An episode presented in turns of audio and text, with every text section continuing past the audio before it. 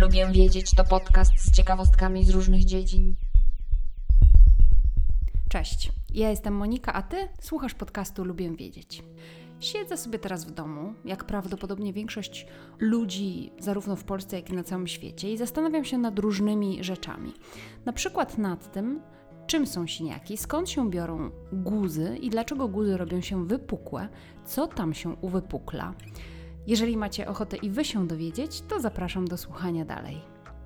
Pierwsze na tapetę niech pójdą siniaki, zwane też profesjonalnie podbiegnięciem krwawym. Siniaki robią się nam wtedy, kiedy się o coś mocniej uderzymy. Na przykład teraz, siedząc w domu, ja się ciągle obijam o meble. I teraz, żeby zrozumieć, jak to się dzieje, że powstają siniaki, to warto wiedzieć, że w każdym zakątku naszego ciała mamy takie cieniutkie naczynka krwionośne, zwane naczyniami włosowatymi. One są naprawdę cienkie, dlatego się nazywają włosowate i mają także cienkie ścianki. Kiedy się o coś uderzymy mocniej, to te naczynia włosowate w uderzonym miejscu zostaną uszkodzone i wypływa z nich krew. Ta krew potem nasącza tkanki naokoło, najczęściej tak samo jak i naczynia krwionośne, naczynia włosowate. Te tkanki są zmiażdżone w wyniku uderzenia i ta krew nasącza tkanki trochę jak gąbka nasącza się wodą. Kolory siniaków różnią się od czerwonego, niebieskiego lub prawie czarnego czasami też, w zależności od nasilenia pękniętych naczyń włosowatych w miejscu stłuczenia, ale także w zależności od etapu gojenia się siniaka.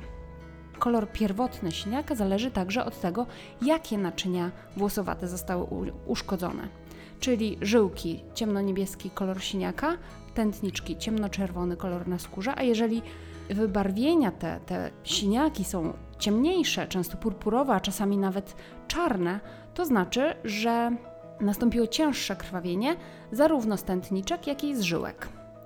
Z kolei siniak podczas gojenia zmienia swoją barwę od tej pierwotnej, czerwonej czy też niebieskiej poprzez siną do brunatno-żółtej, aż znika bez śladu. Zmiana barwy jest związana z kolei z rozkładem hemoglobiny zawartej w krwinkach czerwonych. Kolory siniaka są spowodowane sekwencyjną degradacją hemoglobiny. Hemoglobina ma kolor pierwotnie czerwono-niebieski i ona najpierw się rozkłada do biliwerdyny, która ma kolor zielony, potem do bilirubiny, która ma żółty kolor, a potem na samym końcu do hemosyderyny, która ma złoto-brązowy kolor.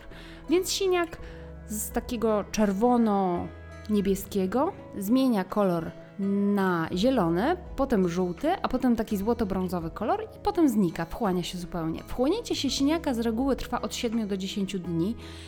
Czas gojenia może być wydłużony, jeżeli siniak był wyjątkowo duży, albo kiedy mamy problem z krzepnięciem krwi, albo jak przyjmujemy leki rozrzedzające krew, np. aspirynę. Natomiast samo uszkodzenie tkanki czy też pękniętych naczyń włosowatych trwa z reguły szybciej niż wchłonięcie się siniaka. Czasem jest tak, że krew nie nasącza tkanek, ale gromadzi się w lokalnych zbiorniczkach, takich pustych przestrzeniach pod skórą lub między tkankami. Wtedy nazywamy siniak krwiakiem. Krwiak występuje w przypadkach, kiedy krew, wypływając z tych uszkodzonych naczyń włosowatych, rozpycha i uciska tkanki, ale nie powodując ich uszkodzenia. Tak samo jak w przypadku siniaka, krew się wchłania i również przechodzi te całe kolorystyczne degradacje, gradacje. W badaniu palpacyjnym krwiaka, palpacyjnym, czyli takim dotykowym, krwiaka umiejscowionego tuż pod skórą, można wyczuć lekkie zgrubienia.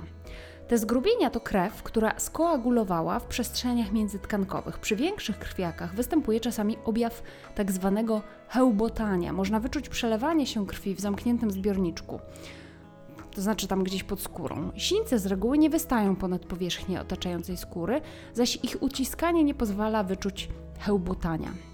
Jedynie przy rozległych siniakach takie trzeszczenie i konsystencję, która trochę przypomina gąbkę, taką nieregularną, ciastowatą. Czasami, jeżeli siniak powoli się goi, czyli wchłania się powoli, to pod wpływem grawitacji może się przesunąć w dół ciała.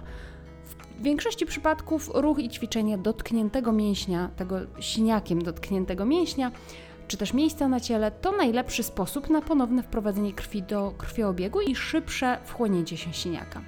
Warto też wiedzieć, że na starość naczynia włosowate są cieńsze i bardziej podatne na pęknięcia, co powoduje, że starsi ludzie mają więcej siniaków. Dodatkowo skóra i tkanki są mniej elastyczne i krew rozchodzi się w nich łatwiej, co sprawia, że siniaki są także bardziej rozległe. A ponadto starsi ludzie też częściej przyjmują leki rozrzedzające krew, przez co te stłuczenia goją się wolniej. Są także pewne schorzenia, które sprawiają, że organizm jest bardziej podatny na powstawanie siniaków, czasem nawet przy odrobinę mocniejszym ściśnięciu tkanek. Są to często takie schorzenia jak właśnie zaburzenia krzepnięcia krwi, ale także inne choroby, które po prostu powodują osłabienie ścianek naczyń włosowatych. Ciekawostką jest też fakt, że osoby z naturalnie rudymi włosami są podobno bardziej podatni na powstawanie siniaków. No ale teraz czym są guzy? Oczywiście mówię o guzie, który powstaje w wyniku uderzenia, a nie o guzach nowotworowych. Guzami nazywamy zgrubienia na głowie lub na czole, na powierzchni kości, które powstały w wyniku uderzenia. Bardzo często razem z guzem występuje obrzęk i siniak. No i czym jest właśnie taki guz? Otóż trzeba wiedzieć, że głowa jest bardzo silnie ukrwiona i podczas uderzenia zostają uszkodzone delikatne naczynia krwionośne. Dlatego nawet niewielkie urazy powodują pojawienie się rozległych krwawień podskórnych. I jak mówiłam przy siniakach i krwiakach, często krew wypływająca z naczyń włosowatych koaguluje i gromadzi się właśnie w taki sposób, że można ją wyczuć dotykiem. I tym właśnie są nasze guzy, takim zgrubieniem skoagulowanej krwi i towarzyszącym obrzękiem. Na guza najlepiej przyłożyć zimny okład na 10 minut, nie dłużej. Zimno właśnie z takiego zimnego okładu obkurcza naczynia krwionośne i zmniejsza obrzęk, a następnego dnia z kolei dobrze jest przyłożyć okład ciepły, który dzięki rozszerzeniu naczyń krwionośnych pomoże krwi się wchłonąć szybciej. Dziękuję za wysłuchanie kolejnego odcinka podcastu Lubię Wiedzieć. Jeśli Ty także lubisz wiedzieć, to subskrybuj mój podcast w swojej aplikacji, żeby nie przegapić kolejnego odcinka. Zajrzyj do notatek tego odcinka, bo tam zawsze zamieszczam linki do źródeł informacji. Możesz też polubić fanpage podcastu na Facebooku lub na Instagramie. W obu miejscach szukaj hasła Lubię Wiedzieć. Tam zamieszczam dodatkowe nowinki. Możesz także do mnie napisać na adres lubiewiedzieć@interia.pl. Zapraszam także na mój drugi podcast Fiszkowa Kartoteka, w którym mówię o książkach. Do usłyszenia, cześć!